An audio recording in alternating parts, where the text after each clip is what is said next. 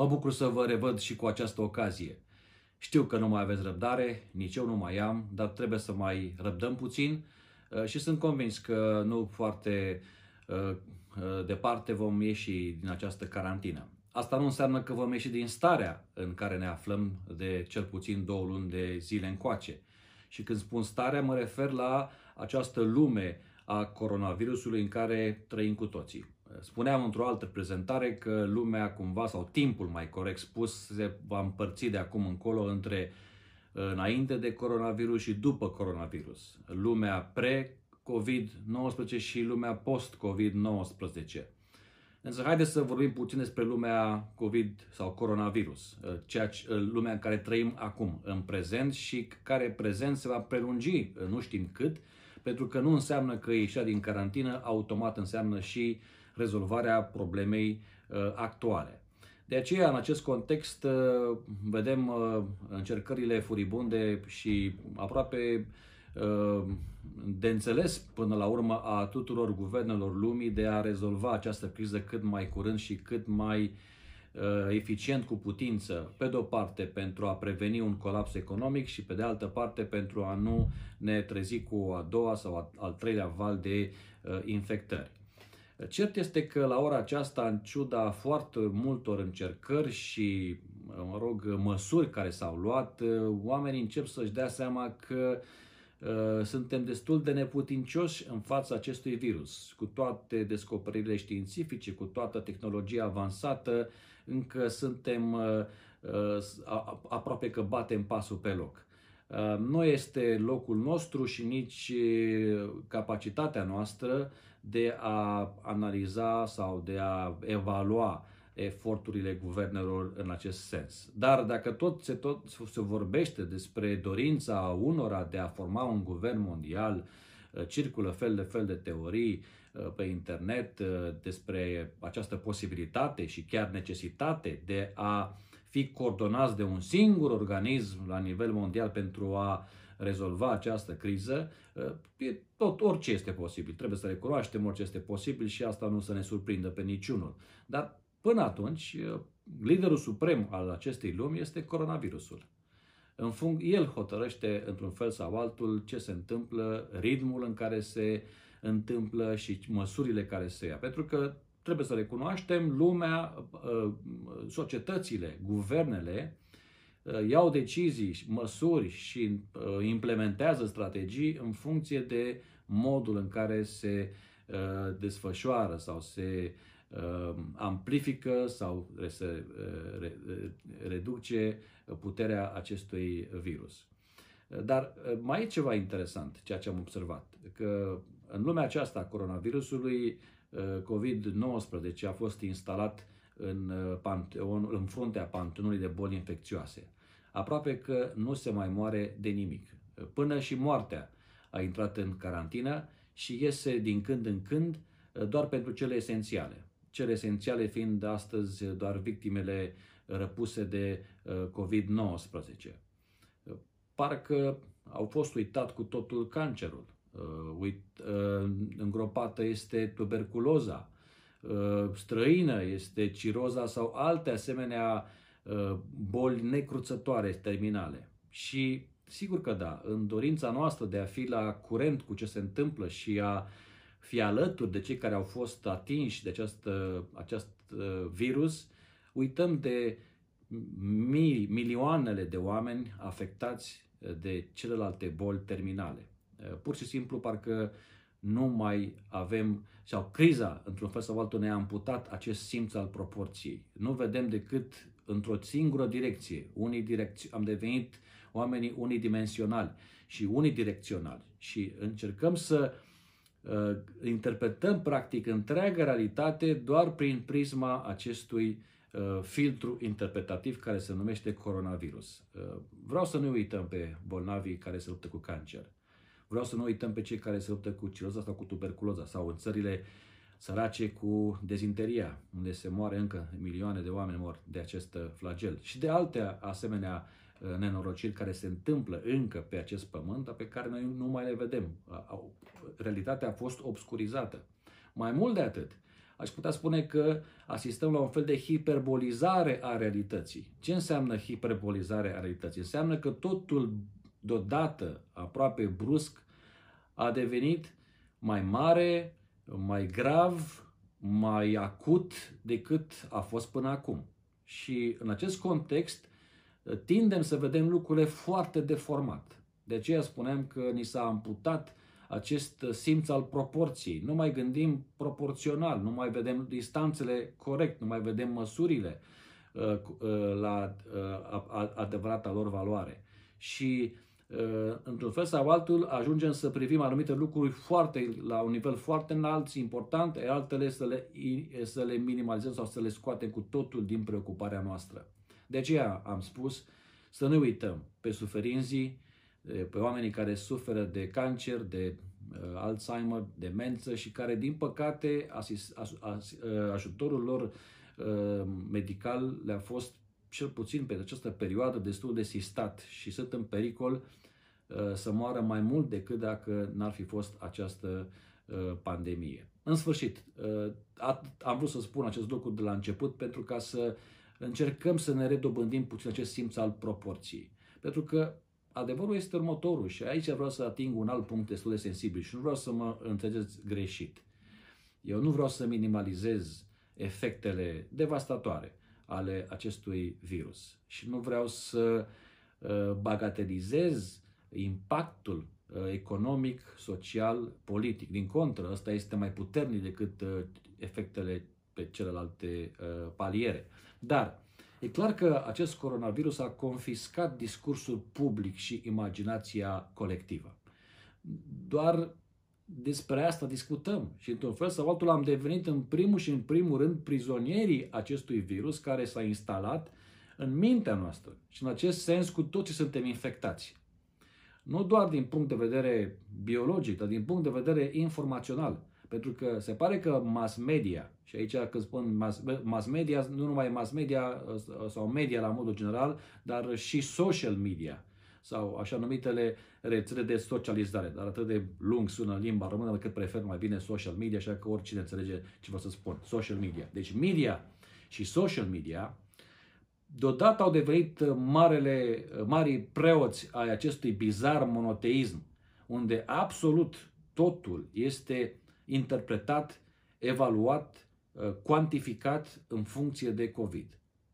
Sigur că da, este o situație de urgență, o stare de necesitate și atunci în acest context întotdeauna media se mobilizează și încearcă să aducă ordinea și echilibrul care s-au pierdut pe fondul unui eveniment major. Da, și un cataclism planetar, un război mondial, un act de terorism, o pandemie, orice este încadrat în această idee de eveniment major. E, se cunoaște acest lucru în studiile de antropologie media și în general în studiile de mass media. Se cunoaște că media intervine cumva în uh, acest uh, și ocupă acest vid de putere pentru că guvernele sunt ocupate cu măsurile de prevenire și de rezolvare și de ajutorare a populației, uh, economiștii cu altceva, politicienii cu altceva, media până la urmă devine marele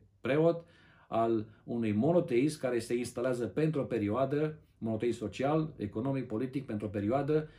Și în acest context, ea, de fapt, e cea care furnizează narațiunile. Și vedem, când citim, când ne uităm la știri sau când răsfoim online, în ghilimele răsfoim, paginile jurnalelor sau ale agențiilor de știri, numai narațiuni și imagini terifiante. Și asta ne influențează foarte mult și ne condiționează. Și mai, de, mai, mai degrabă și, mai, și, și în continuare ne ține în această stare de prizonieriat. Și acest virus, așa cum spuneam, s-a mutat în mintea noastră și de acolo va fi destul de greu să îl scoatem. Vom ieși din carantină, dar virusul rămâne mai departe în mintea noastră și va trebui să găsim metode ca să scăpăm de virus, în primul rând din mintea noastră și apoi din societatea noastră.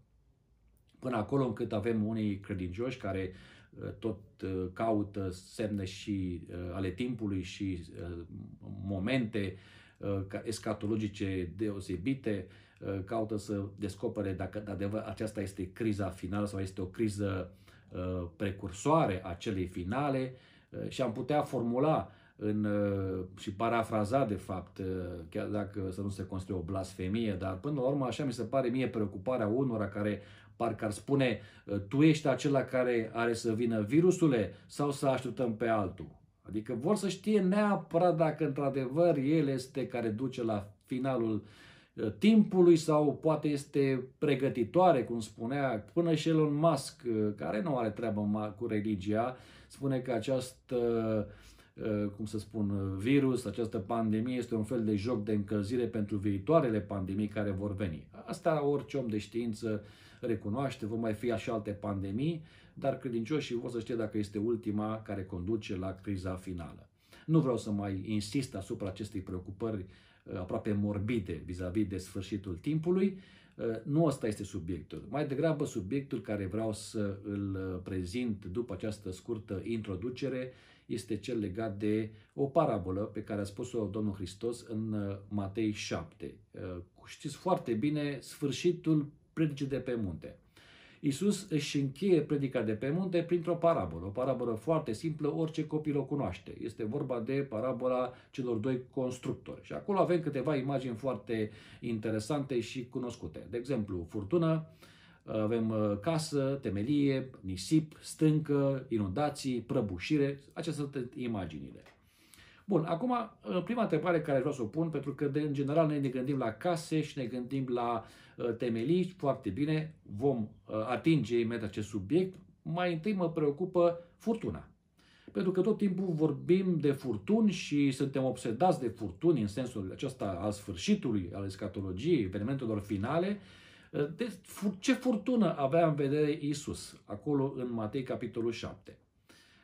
Și e clar că din modul în care Iisus explică și se adresează ascultătorilor săi, era vorba de o furtună care va veni peste toți ascultătorii, peste toată acea audiență. Și dacă ne referim strict literal la împlinirea acelei furtuni, sigur că da, este vorba de distrugerea Ierusalimului din anul șaptezeci. Dar ideea este că această furtună va veni. Iar noi, inevitabil, încă plasăm furtuna aceasta în viitor. Da? Pentru că suntem condiționați să gândim doar în aceste modele. Legea dominicală și persecuția.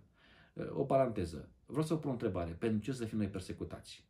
Ce am făcut noi atât de grozav în lumea aceasta, în societatea în care trăim, încât să fim persecutați? Și când spun grozav, nu mă refer la acte de neascultare socială, da? Cum unii au încercat să facă pentru a rezolva niște probleme stringente din punct de vedere social, probleme de care noi ca biserică întotdeauna ne-am distanțat social. Asta știm foarte bine. Nu ne-a păsat de aboliționism, nu ne-a păsat de drepturile lucrătorilor din epoca victoriană, de exploatarea copiilor, de violența împotriva femeilor. N-am făcut marșuri în aceste societăți ca să atragem atenția guvernelor pe aceste nedreptăți. Nu am protestat împotriva guvernelor totalitariste. N-am făcut nimic din toate acestea. Și vă pun atunci pentru ce să fim persecutați.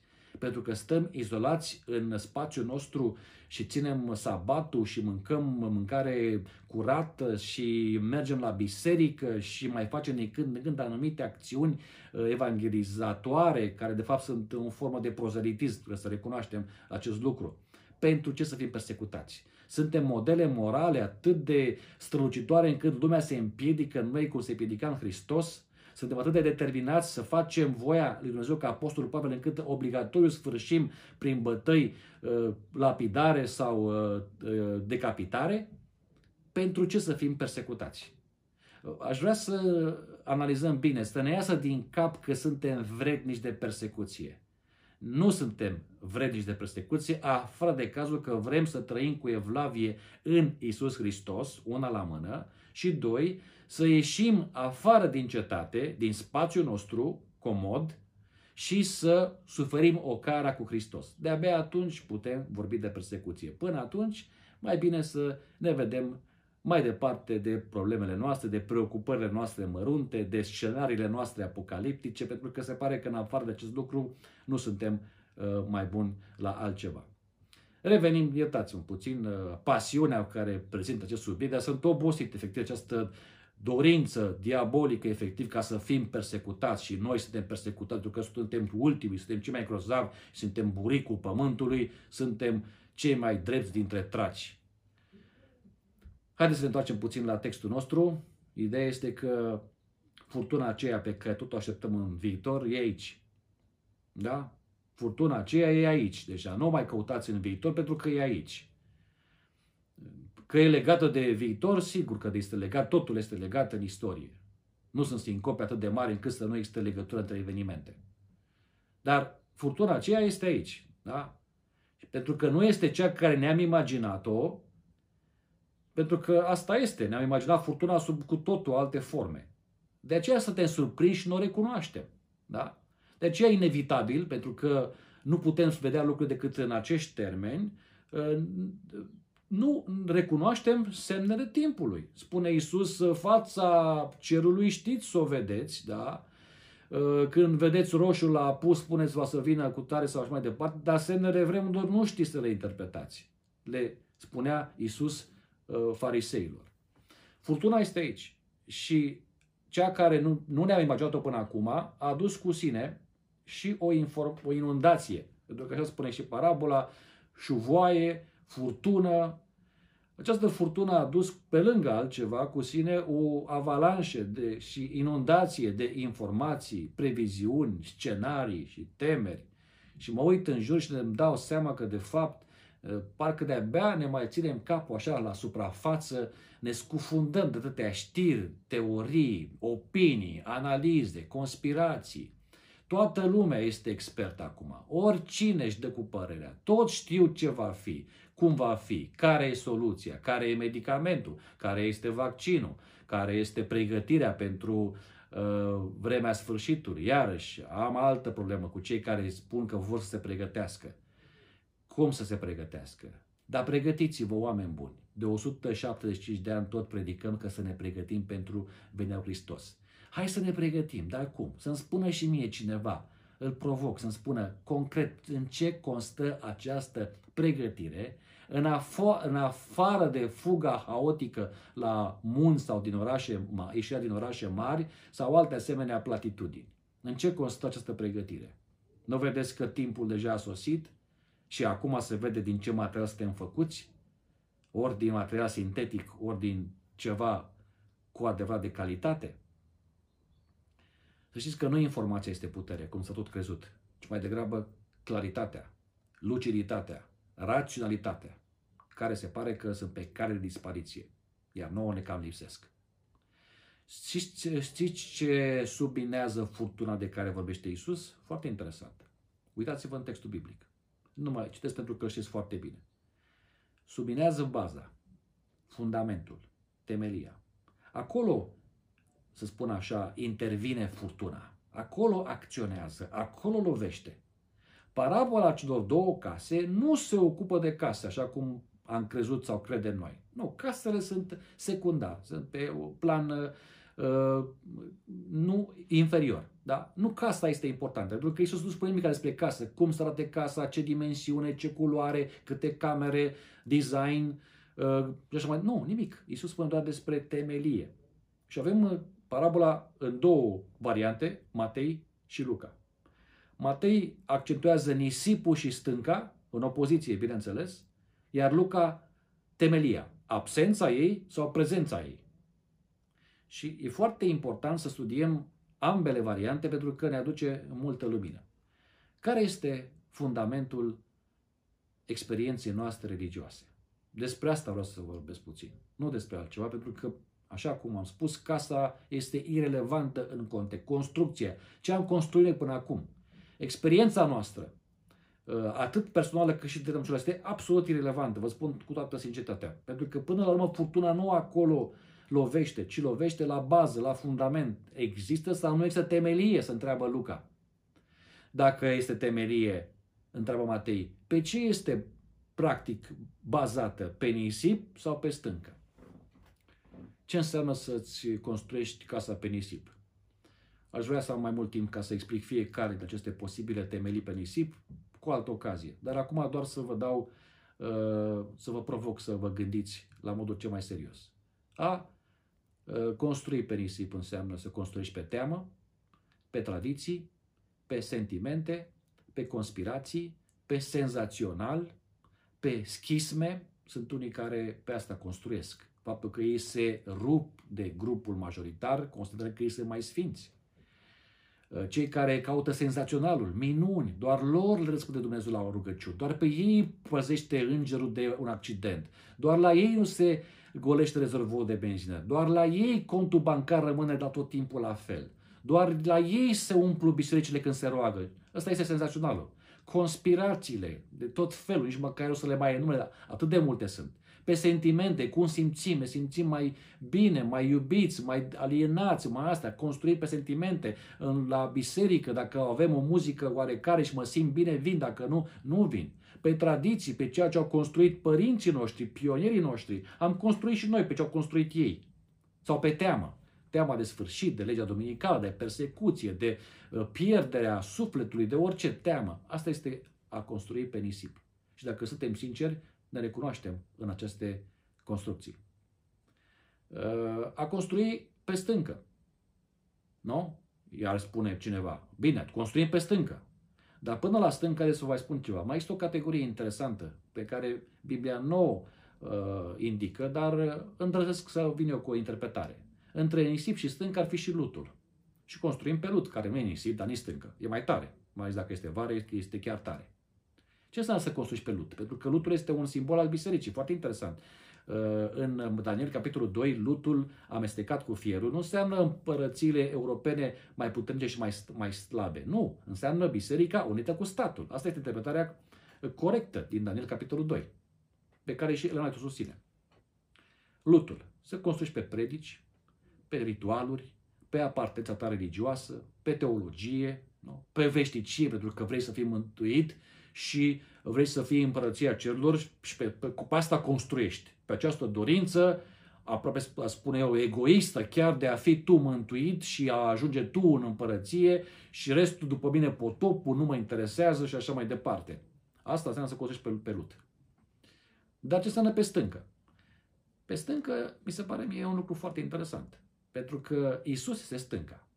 Dar în contextul nostru, a construi pe stâncă înseamnă să fii inspirat de Isus în ce privește claritatea. Avem nevoie de claritate. Avem nevoie de calm. Avem nevoie de direcție, de curaj, de determinare și de altruism. Sunt o serie doar din câte atribute sau virtuți necesare pentru a construi pe stâncă. Pentru că, la modul general, da, Isus este stâncă. Dar ce înseamnă să construiești pe stâncă? Nu. Înseamnă, cum spune Hristos, să puneți în practică, în aplicare, aceste principii, cuvintele mele. Cine, pe cel care aude cuvintele mele și le face, îl voi asemăna cu un om care a construit pe stâncă.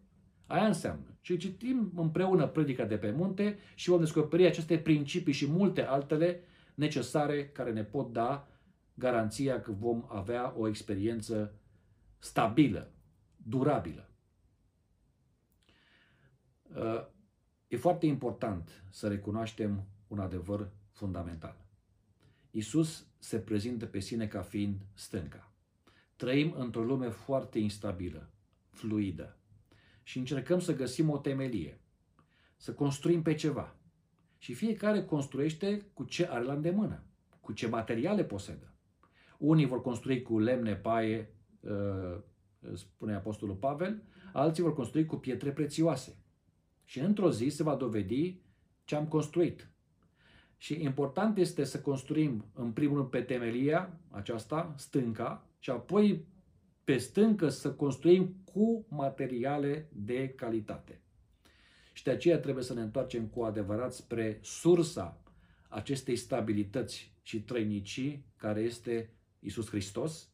Și atunci când ne vom dezvolta o experiență personală cu Hristos, de-abia atunci vom vedea cu adevărat ce înseamnă să fii un om și o femeie, un bărbat statornic care, indiferent cât de tare va bate furtuna, vântul și inundațiile, va putea să rămâne cu o minte clară, lucidă, rațională, altruistă, dispusă să ofere ajutor, să fie înțelegător și să poată să fie la dispoziția celor care au nevoie. Aș vrea să rămânem cu acest gând, și anume că suntem chemați să ne reevaluăm experiența noastră și în contextul fluid în care trăim, singura temelie care ne poate asigura trăinicia, durabilitatea și, am putea spune, satisfacția spirituală este Hristos. Să construim pe această stâncă.